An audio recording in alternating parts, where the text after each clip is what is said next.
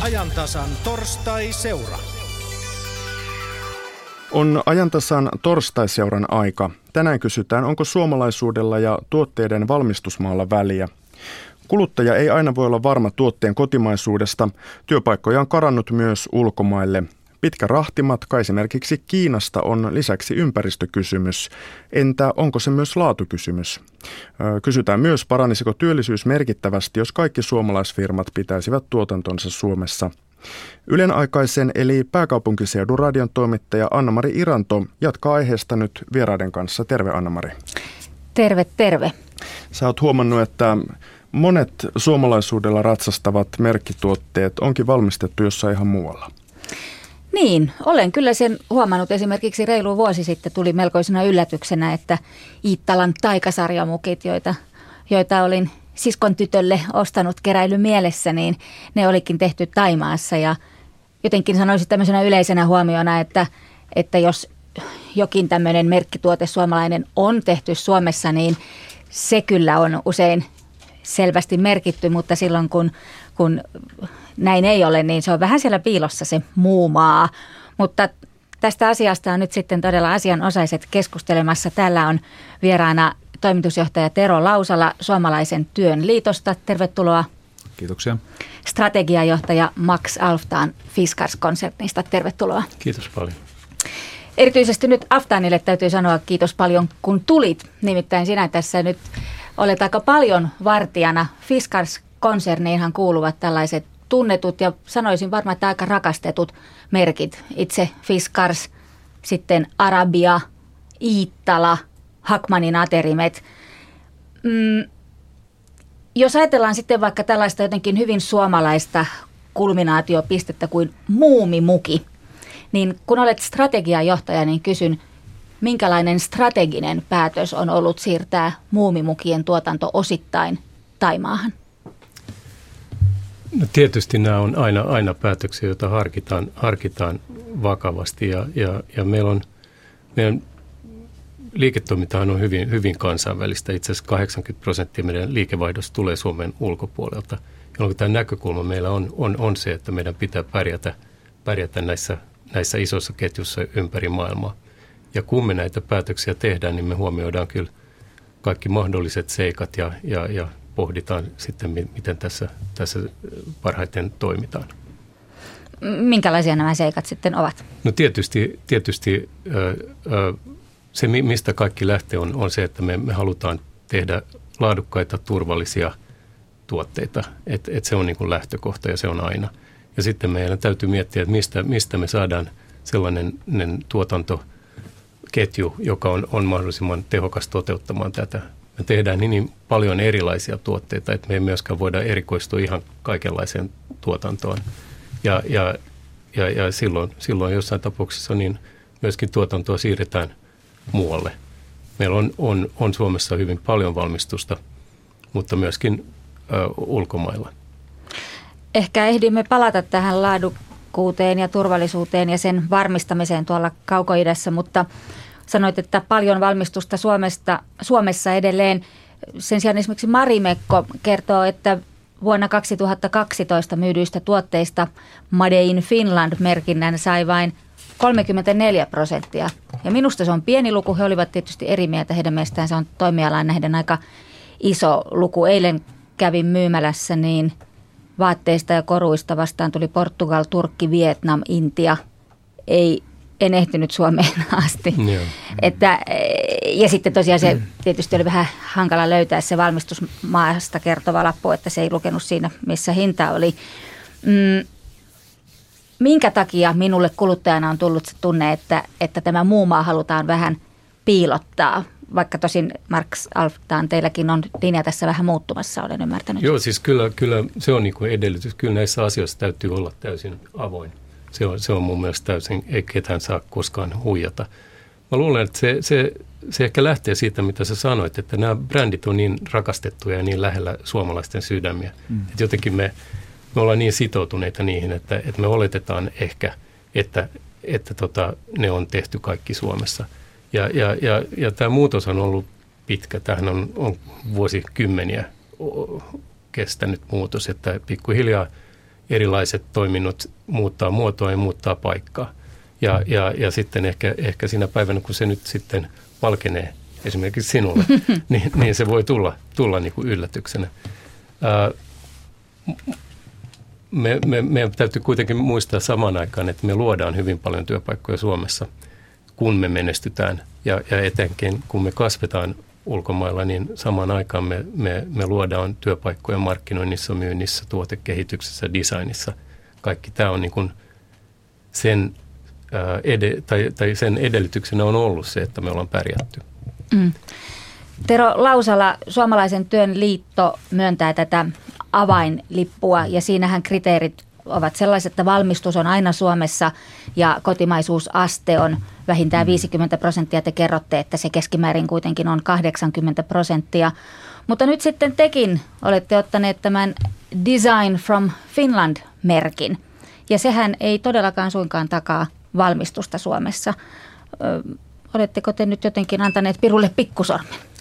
Ää, ei, ei lainkaan. Design from Finlandin tausta on oikeastaan lanseerattiin kaksi vuotta sitten Habitaarissa 2011 ja sen tausta oli oikeastaan niin kuin pitkälti se, että kun katsotaan niin kuin isoa siirtymää, että mitä suomalainen työ nyt viime vuosina on ollut ja missä suomalaisen työn ää, määrä kasvaa, ää, niin se on nimenomaan suunnittelussa, muotoilussa, immateriaalityössä laajemminkin Valitettavasti tällä hetkellä ei valmistuksessa ja lähivuodet näyttää edelleen siltä.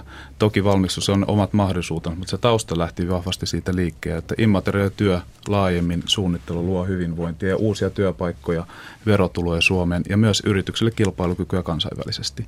Tästä syystä me lähdettiin, lanseerattiin Design from Finland-merkki, joka nyt on tällä hetkellä noin 150 yrityksen käytössä. Ja vahvasti niin sen tausta ja yksi kriteeri on myös, että se työllistää Suomessa. Eli se on myös niin kuin näkisin, että osa laajempaa ilmiöä, jossa työn muoto muuttuu. Me ää, mennään eteenpäin semmoiseen yhteiskuntaan, jossa palveluiden immateriaalityön korkean jalostusarvon, tällainen hienosti sanottuna, ää, osuus työmäärästä kasvaa. Ja selkeästi suomalaisen kun yritysten ää, kilpailukyky yhä vahvemmin rakentuu siihen korkean osaamisen hyödyntämiseen. Tästä syystä haluttiin niin kuin tuoda ää, myös niin kuin kuluttajille ja yritysten käyttöön myös merkki, joka kertoo siitä korkeasta suomasta osaamisesta ja auttaa heitä myös tavoittamaan paitsi suomalaiset kuluttajat, myös kansainväliset kuluttajat. Mm. Mutta kyllä joudun nyt sanomaan, että katsaus helsinkiläisen peruskoulun yläasteelle tuossa pari vuotta sitten oli aika, aika masentava, että kyllä väitän, että meillä varttuu aika paljon porukkaa, joista yksinkertaisesti ei ole tekemään tätä designia ja muuta immateriaalista pääomaa tähän maahan, että me tarvitsisimme kyllä myös tuotannosta työpaikkoja. Pitää ilman muuta paikkansa ja, ja nähdä, että tämä, niin kuin, tämä niin kuin iso, iso kuvahan on sen, että tuotanto on myös siirtynyt takaisin ää, esimerkiksi tota, niin Eurooppaan ja vielä vahvemmin näkyy se iso kuva, että tarvitaan sekä suunnittelutyötä että valmistavaa työtä ja nämä kaksi myös niin kuin linkkautuu toisinsa hyvin vahvasti käytännössä siitä, että miten yritykset toimii ja miten tuotetaan hyviä palveluita ja tuotteita. Mutta isäkuva näkyy vahvasti siinä, että esimerkiksi Yhdysvaltoihin on palannut sellaista tuotantoa, jota siellä ei ollut nyt parinkymmenen vuoteen monesta eri syystä, mutta tota kertoo siitä isosta ilmiöstä, että ollaan tuotettu uudelleen terästä, ollaan avattu uusia terästehtaita niin kuin 20 vuoden tauon jälkeen, ollaan myös menty kulutustavarapuolella jopa niin, että tehdään tietokoneita Yhdysvalloissa uudelleen. Britanniassa samaa niin kuin uusteollistumisilmiötä näkyy, joka kertoo taas siitä, että teollisuus on vähän muuttanut muotoaan, mutta valmistusta toki tarvitaan sen lisäksi. Että ihan samaa mieltä, että me ei ole puhdas suunnittelu immateriaalityön yhteistyö, yhteiskunta ja nimenomaan molemman tyyppistä työtä tarvitaan. Maksaa Joo, joo Fiskarsissakin mm. me, mehän, meillä on, on Gerber-brändi USAssa, niin, niin siellä mm. muun muassa just tämä trendi, tämä Made in USA on, on mm. sen verran vahva, että tota, siellä me ollaan tuotu takaisin tuotteita myöskin, koska, koska se on ollut liiketoiminnallisesti fiksua. Myöskin sen takia, että meidän tehdas on, on erikoistunut tiettyihin ää, osa-alueisiin ja pystyy tekemään sitä tosi tehokkaasti ja hyvin. Eli, eli kyllä tämäkin on, on mahdollista ja me olemme totta kai täysin avoimia sillä. Ja, ja, mutta erikoistuminen on, on toinen asia, että, mm. että semmoinen, e, että ne tehtaat, mihin me investoidaan täällä Suomessa, niin ne, ne tosiaan, ni, niiden täytyy olla parhaita maailmassa tekemään sitä asiaa, mihin, mihin ne, ne erikoistuu. Muuten, muuten se on vaikeaa. Jos... Niin, mutta se on kyllä, tämähän on usein esitetty argumentti, että, että juu, Suomesta ei löydy osaamista, mutta mutta kas kun meillä kuitenkin ennen on ollut sitä osaamista, että kyllä minä nyt väitän, että, että se olisi tuotavissakin takaisin, koska kuitenkin useimmitenhan on ollut niin, että sen lähdön syynä on ollut, ovat olleet nämä liian korkeat työvoimakustannukset. Mutta onko sitten, eikö siis sillä ole mitään väliä? Sanoit, että USAssa on iso tämmöinen Made in USA-merkitys. Mm. Miksei meillä suomalaisilla? Olemmeko sitten ihan tyytyväisiä, että rahat tulevat suomalaiselle Fiskars Groupille, vaikka, vaikka tuota, purkissa lukee Made in China? Kyllä mun mielestä se, se, se niin kuin suomalaisuus, mä, mä ainakin näen sen vähän toisella tavalla. Että ehkä esimerkki, mä kävin lomamatkalla mahdollisimman eksoottisessa paikassa. Käytiin Borneossa ja, ja kun me laskeuduttiin sinne pitkän lennon jälkeen, niin siinä taksikuskin siellä kojalaudalla oli Angry Birds semmoinen kolikkomatto.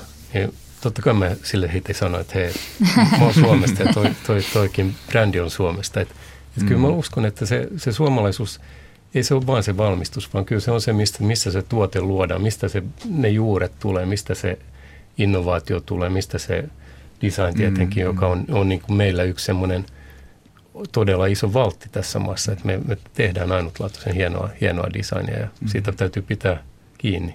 Mm, no, se oikeastaan tästä, niin kuin, että kuluttajillahan tässä on vahvasti niin kuin valta ja markkinoilla, että kyllä Suomessakin näkyy sitä Made in USA-trendi näkyy siellä vahvasti nimenomaan sitä kautta, että sekä kuluttajat että sitten liittovaltio erikseen on panostanut tähän asiaan, mutta siis kuluttajat haluavat myös yhdysvaltaisia tuotteita, jopa osavaltiokohtaisia tuotteita, että hmm. siellä on Made in Michigan ja sellaisia paikallismerkkejä.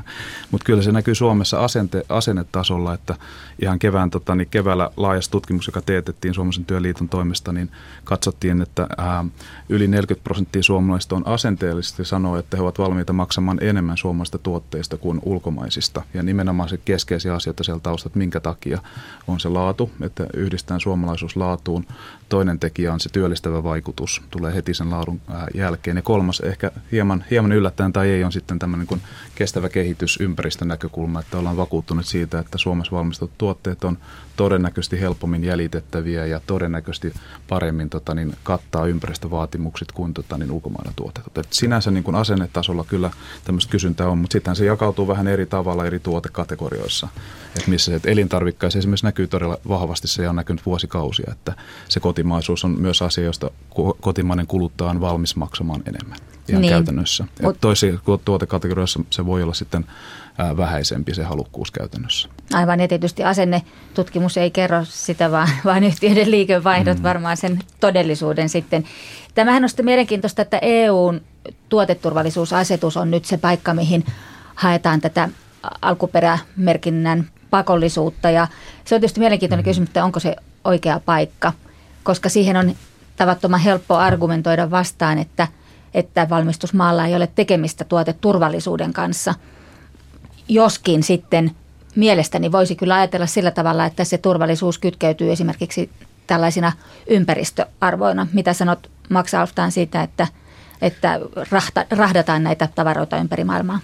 No, jos puhutaan tuoteturvallisuudesta, niin siinä mä sanoisin, että paljon enemmän kuin valmistusmaa, niin on, merkitsee kyllä brändi. Se brändi on lupaus ja, ja se täytyy lunastaa koko ajan.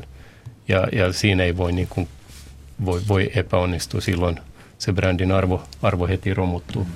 Että, että ne on asioita, ja, ja se brändi on, on, on ehkä se keskeisin. Valmistusmaa on toinen asia. Se on yhtiöitä, yhtiöt, jotka toimii kansainvälisellä markkinoilla, niin täytyy olla prosessit, jotka pitää huolen siitä, että se laatu varmasti on sitä, mitä pitää. Ja hyvää laatua saa mistä, päin, mistä eri, ei pelkästään Suomesta, sitä saa kyllä muualtakin. Niin, no laatu, mutta sitten ollaan tietysti myös tässä kysymyksessä esimerkiksi työntekijöiden asemasta. Elina Grunström on tällaisessa tuotteen alkuperää käsittelevässä kirjassaan todennut, että, että siitä on todisteita, että esimerkiksi tällaisille auditoijille, jotka käyvät tarkastamassa näitä, niin heille valehdellaan tai, tai nurkat siivotaan siinä vaiheessa. Onko sinulla Max Alftaan käsitystä, millaisia vaikeuksia Fiskars-konsernilla on tässä valvontahommassa? No me otetaan se tietysti todella, todella vakavasti ja me tehdään näitä auditointeja, me tehdään niitä itse ja sitten me tehdään myöskin ulkopuolisten avulla. Ja tällä me tavalla me niin varmistetaan se auditoinninkin laatu. Ja, ja me löydetään näissä auditoinneissa ongelmakohtia ja, ja niihin joko puututaan ja jos ei ne niin kuin korjaudu, niin sitten me vaihdetaan toimittajat. Meillä on niin kuin täysin nollatoleranssi näissä asioissa. Tero Lausala, Suomalaisen työn liitolla on ollut tämmöinen sinivalkoinen kesäkompassikampanja, jossa on voinut etsiä näitä suomalaisia mm. tuotteita, mutta sitähän ei suinkaan ollut rajattu vain avainlipputuotteisiin, koska siinä esimerkiksi komeilee oikein etusivulla iloisen keltainen haisaapas ja haisaappaitahan todellakaan, eikä muitakaan Nokian jalkineiden kumisaappaita valmisteta Suomessa. Onko tämä nyt sitä, että te, te annatte arvon tälle myös tälle muulle kuin sille valmistukselle, eli tälle designille. Ja. Siis nimenomaan tämän kesäkompassin ja saman meidän muun kampanjan keskeinen teema on, miten lisätä työtä Suomessa. Ja silloin tota, niin, nimenomaan tässä äh, kesäkompassin avainlipputuotteiden lisäksi, jossa valmistusmaa on Suomessa, Suom- valmistus on Suomessa, niin tota, on myös nämä design-tuotteet. Eli Haisaapas on hyvä esimerkki siitä, että että tuote, joka työllistää Suomessa tota, niin monia ja sen kilpailukyky tuo, tuo hyvää hyvinvointia laajemminkin. Eli sillä tässä meidän ka- kaikessa kampanjassa sekä Design from Finland tuotteet että avainlipputuotteet mukana. Eli laajasti koko tämä kategoria, koska kaikki nämä kertovat siitä, että työ luo hyvinvointia Suomeen ja suosimalla Suomessa suunniteltuja tai sitten valmistettuja tuotteita, niin voidaan myös vaikuttaa siihen, että työpaikat pysyy Suomessa ja työllisyys kasvaa jatkossakin. Max Altaan, tuossa jo aikaisemmin viittasit siihen, että tämä kotimaisuuskysymys on tietysti mm, hieman muuttunut, mutta toisaalta kerroit vielä kahvitellessamme, että, että sitä voi kyllä tuollaisen ison konsernin tasolta katsoa vähän mielenkiintoisesti Puolassa joo, esimerkiksi. Joo, esimerkiksi se, se, mitä mä sanoin, oli se, että meillä on, on aika paljon meidän puutarhat tuotevalmistuksessa on Puolassa. Siellä on pitkät perinteet ter- teräsvalmistuksessa ja todella hyvä osaaminen – tehdään esimerkiksi lapioja siellä. Ja kun me sitten myydään se Puolassa, joka on meille iso ja kasvava markkina, mm. se, se, se Fiskars lapio Made in Poland, niin, niin onko se sitten kotimainen vai suomalainen? Mm. Se on, se on niin kuin näkökulmakysymys ja, ja, ja tähän täytyy niin kuin mun mielestä myöskin, myöskin tottua. Mä koen sen suomalaisena tuotteena, mutta mä oon myöskin hirveän ylpeä siitä meidän tehtaasta Puolassa. Ja tietysti – meillä on, me ollaan niin kuin paikallisesti merkittävä työnantaja myöskin siellä. Hyvä, se oli näkökulma. Me jatkamme vielä tästä, mutta nyt sitten kuunnellaan vähän toista näkökulmaa. Eli Janne, sinulla on vieraana sellainen mies, joka tarkastelee näitä vähän toisesta kulmasta. Otetaan mukaan Elinkeinoelämän tutkimuslaitoksen Jyrki Alayrkky. Hyvää päivää. Päivää. Mitenkäs, jos palataan tähän ydinkysymykseen, jos suomalainen haluaa tukea Suomen työllisyyttä, kannattaako kaupassa suosia suomalaista? No tämmöisen yleistyksen voi tehdä, että kannattaa ostaa suomalaisia hyviä tuotteita, olkoon ne sitten valmistettuja tai designettuja Suomessa. Mä painotan sitä sanaa hyviä siinä, että ei mm. huonoja yrityksiä ja huonoja tuotteita ei kannata tukea. Ai miksi? On, vaikka ne on suomalaisia, kotimaisia. Vaikka ne on suomalaisia. Se, että yritykset pakotetaan, pakotetaan sillä kysynnällä ostamaan, tekemään hyviä tuotteita. Tarkoittaa sitä, että ne parantaa toimintaansa. Jos me tyydytään huoneisiin tuotteisiin, me myös saadaan huoneita tuotteita. Ja, ja siinä mielessä kansantalouden kannalta kilpailu on aina hyvä, koska se pakottaa yritykset reagoimaan siihen ja pyrkimään parantamaan toimintaansa. Mm. Te olette tutkineet arvon lisää. Yrittäjähän pyrkii arvon lisään vääntämällä metalliputkista himotun polkupyörän tai tekee sitten kankaasta hieman arvokkaampaa painamalla siihen komeita kuvioita, jos vähän yksinkertaista. Eli suunnittelu ja keksinyt oivallukset niin lisää tätä materiaalin arvoa. Te olette tätä arvon lisäjakautumista tutkineet, eli käytännössä Kiina-ilmiön etuja ja haittoja. Esimerkkinä on ollut Helkamon polkupyörän tuotanto. Kerro vähän tuosta tutkimuksesta. No se tutkimus, nythän Helkamahan tekee, tekee useita pyörämalleja, osa niistä tehdään Suomessa, niin kuin esimerkiksi Jopo nykyään tehdään täysin, valmistetaan Suomessa, tuotanto palautettiin Taivanista Suomeen. Mutta tässä meidän nykyisessä tai viimeaikaisessa tutkimuksessa oli yksi toinen malli, mitä tutkittiin ja sitä tehtiin silloin, kun me aloitettiin se työ, niin valmistettiin tai kokoonpantiin Indonesiassa – ja sitten ne tuotteet tuotiin, tuotiin Suomeen. Ja nyt me tehtiin siis semmoinen laskelma, että mitä se kansantalouden kannalta tarkoittaa, että kun se, jos se valmistetaan Indonesiassa ja tuodaan Suomeen verrattuna siihen, että se valmistetaan Baltian maassa tai sitten, että se valmistetaan Helkaman omalla tehtaalla Hangossa. Ja siinäkin tapauksessa tuli, no siinä on tietenkin eroja siinä, että jos se tehdään Suomessa, niin kyllä se silloin Suomeen jäävä arvonlisä oli kaikista suurin. Et se oli selvä.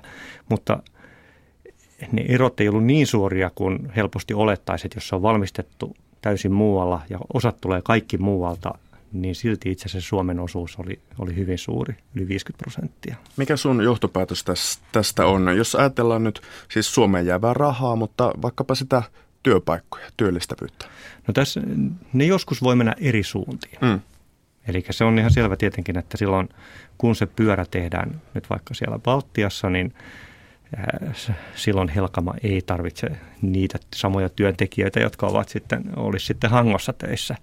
Mutta se oleellinen niin kansantalouden kannalta, se oleellinen juttu on se, että onko ne ihmiset, jotka nyt siis mahdollisesti voisivat olla hangossa polkupyörätehtaalla töissä, ovatko he töissä ja minkä tyyppisissä töissä he ovat.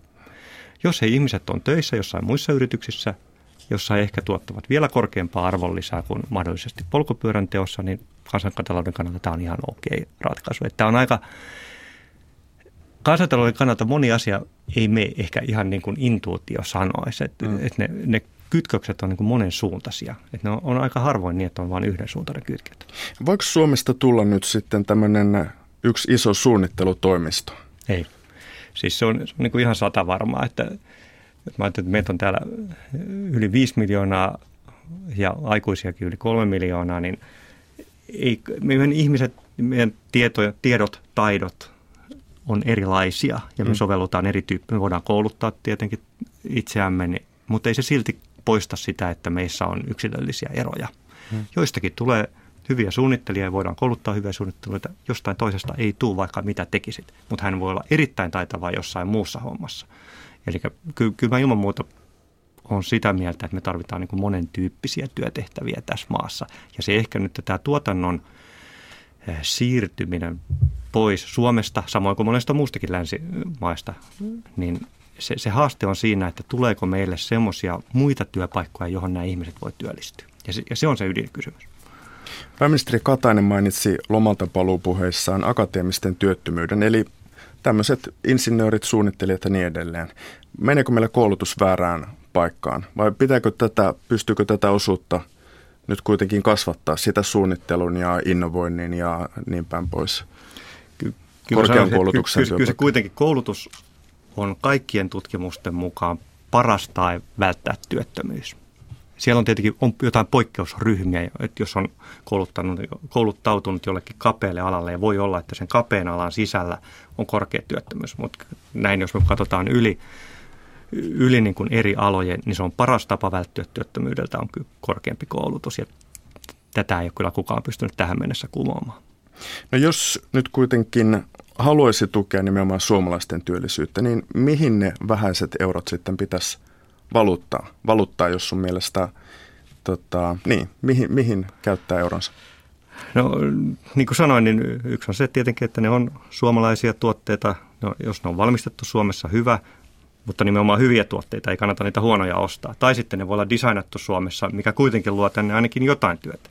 Tai tietenkin sitten voi ajatella näin, että toinen tapahan on sitten käyttää rahaa, on sijoittaa ne ja mm. nyt internetin myötä on, on tullut tämmöinen joukkorahoitus, on paljon helpompaa sijoittaa rahoja ja pienempiä summia rahoja johonkin yritykseen. Ei sinne tarvitse sijoittaa 100 000 tai 10 000 euroa, vaan on tullut mahdollisuus sijoittaa pieniä summia. Ja, ja se on ehkä tämmöinen yksi pieni kanava, ei se kaikkea ratkaise, mutta yksi rikka rokassa myöskin. Mitenkäs sitten palveluiden suosiminen hankinnoissaan? No palvelut aika usein, no se on tuotteet ja palvelut, mä en itse tee siinä paljon eroa. Se no. on niin. ihan fyysiset tuotteet tai, tai sitten palvelut on, on, molemmat on ihan yhtä hyviä. Hyviä oikeastaan voisi ajatella tietenkin tässä tavaran runsaudessa, missä me nykyään aika useat, useat elää, niin ehkä voisi ajatella, että ympäristökannalta voi olla ihan hyvä, että niitä rahoja käytetään palveluihinkin. Ja ehkä mä voisin vielä tähän lisätä yhden tähän, kest- tai tähän asiaan ympäristöystävällisyyteen on tämä tuotteiden kestävyys. Mm. Ja mä oon sitä mieltä, että siinä olisi kyllä, siinä olisi kyllä niin kuin paljon tehtävissä, että, että yhä useammat niin kuin merkkituotteetkin on oikeastaan, ne on vähän niin kuin itse aikaansaaneet sen, että hei, heihin ei enää luoteta sen kestävyyden suhteen. Monet ihmiset olisi valmis maksamaan, jos he tietäisi, että tämä kestää kymmenen vuotta. Mutta kun he ei sitä enää tiedä, he ostaa se jonkun brändituotteen, missä heillä on ehkä se ajatus, että se kestää, mutta ei se kuitenkaan kestä. Mä sanoisin, että tässä olisi niin kuin, luulen, että tässä tulee jotain tapahtumaan. Että, että yritykset, jotka ehkä on, osa yrityksistä on ajatellut, että se on heidän tapansa lisätä myyntiä on sillä, että se tuote ei kestä, kun jonkun aikaa ihminen ostaa uuden. Mutta toinen tapa olisi se, että se tuotteen hinta on korkeampi, mutta se myöskin takaa se korkeampi hinta, että niitä ei tarvitse ostaa joka toinen kuukausi. Mm. Tässä aikaisemmin viitattiin tuota, tähän Made in USA-ilmiöön ja uusteollistumiseen. Mm, tällä hetkellä kännykausia valmistetaan kolmella mantereella ja ne saatetaan koota neljännellä. Voiko tämä globalisaation pyörä pyörähtää taaksepäin? Voi, ilman muuta. Mä en jotenkin itse pysty, pysty niin ajattelemaan se, sillä lailla, että nyt oltaisiin saavutettu joku kehityksen lopullinen päätepiste, mistä ei ole niin kuin, Vaikka ihmiset ehkä niin kuvittelevat. No ehkä ne kuvittelevat, mutta mä, mä en usko siihen, vaan aina voi tapahtua uusia asioita. Se voi liittyä, liittyä esimerkiksi nyt kuljetuskustannuksiin, se voi liittyä johonkin kriisiin, mikä tulee, mitä me ei osata ennakoida, mullistukseen – tai se voi liittyä teknologiseen kehitykseen, kun on paljon puhuttu näistä esineitä, siis 3D-printtereistä, eli tulostimista, jolla voi esineitä tulostaa. Mä en, ehkä, mä en ihan usko siihen, että jokainen tulostelisi tavaroita niin kuin kotonaan, mutta semmoisia kivijalka tehdas, kaup- tehdas kautta kauppoja, missä on kunnon 3D-printerit, mitkä maksaa 200 000, 500 000, niin semmoinen semmoiset voi muuttaa asioita ja se muuttaa myöskin arvoketjut niin, että ihmiset voi ostaa suoraan suunnittelijalta 3D-mallin ja sitten sen jälkeen hän tulostuttaa sen jossain tämmöisessä 3D-tehdas kautta kaupassa. Tämmöiset asiat mm. voi muuttaa, että en missään tapauksessa usko, että me ollaan jämähdetty johonkin asiaan, mikä on samanlainen seuraavat sata vuotta. Näin visioi Etlan tutkimusjohtaja Jyrki Alayrkkö. Anna-Mari ottaa mukaan taas muutkin vieraamme. Niin, täytyy nyt heti kysyä strategiajohtaja Max Alftanilta, että tutisevatko lahkeet, kun minä en tiedä, miten 3D-printerit toimivat, mutta työnnän sinne fiskaasin veitsen ja sitten sieltä tulee kopioita. Joo, ei, siis mua kiehtoo tämä, tämä, tämä ajatus kyllä ja, ja, ja siis uskon, uskon niin kuin, kun tässä todettiin, että jonain päivänä niin, niin tosiaan tämä, tämä meidän design voidaan ostaa tietokoneella ja, ja, ja printata, että me, me, silloin se, se vaan se bisnismalli muuttuu, eli, eli se, se meidän ää, osaaminen ja se meidän suojaama designi, niin, niin se vaan, ää, meidän ei tarvitse kuljettaa sitä tavaraa, vaan, vaan vangattomasti esimerkiksi hoidetaan tämä. Se on aika hurja. Sitten toinen, mihin mä kyllä todellakin uskon, on, on tämä, että, että kestäviä tuotteita, että la, laatu on se juttu, joka – koska jos ajattelee niin kestävää kehitystä ja, ja ympäristöä ja kaikkea, niin, niin se, että rakentaa ja tekee tuotteita, jotka kestää isältä pojalle ja, ja monta sukupolvia, niin se on kyllä, ja myöskin design, joka kestää, että se ei tule vanhanaikaisen mm. näköiseksi, niin, niin nämä on asioita, jotka varmasti nousee ison arvoon. Aivan. Tässä puhuttiin siitä, että mitä pitäisi, mihin ne eurot pitäisi laittaa. Suomalaisen työn liiton tällaisessa piirrosvideossa sinivalkoinen valinta, niin todetaan, että jos jokainen suomalainen laittaisi yhden euron kuukaudessa suomalaisten palveluiden tai tuotteiden hankintaan, niin se tietäisi vuositasolla tuhatta työpaikkaa. No sylivauvat eivät saa vielä viikkorahaa, mutta, mutta minä voisin laittaa kolme euroa niin se on tietysti hyvä, jos sillä saa paljon aikaiseksi ja itse asiassa semmoisenkin asia kuin te hyvät herrat, miesten paitojen pesettäminen maksaa siis Helsingin keskustan pesulassa alle neljä euroa. Mä olin aivan hepnaadilla lyöty huomatessani, että se on niin edullista. Missä se on noin edullista? No, olemme yleisö. ja itse asiassa tämä, tota, niin, tämä laskelma on tota, niin, aikana tehty panostuotoslaskelma tuolla Oulun yliopiston to, toimesta tässä pari vuotta sitten viimeksi päivitetty, niin se on, jos jokainen suomalainen käyttäjä, kuluttaja käyttää 10 euroa kuukaudessa, luo vuositasolla 10 000 henkilötyövuotta. Tämä on se tulospanoslaskelma siitä ja sehän on merkittävä asia, mutta ehkä on pakko tässä sanoa vielä, kun tässä oli tämä keskustelu tuotteet versus palvelut, että keskimäärin näiden laskelmien mukaan se työllistävä vaikutus on isompi palveluissa kuin tuotannossa. Eli se, että mikä se kulutusvaikutus on siihen lopulliseen työllisyyteen, niin on merkittävästi korkeampi esimerkiksi majoitus- ja ravintolapalveluissa tai sotepuolen palveluissa kuin tuotannossa. Mutta ei mennä tähän ekonomismiin kiistaan, mutta tämmöinen niin tuotos, panos-tuotoslaskelmien perusteella näin on, että, että siihen niin myös kehottaisin tätä palveluita muistamaan. Tästä nyt ei ikävä kyllä voida mennä enää yhtään eteenpäin, mutta keskustelu toivottavasti jatkuu esimerkiksi verkossa osoitteessa yle.fi kautta uutiset.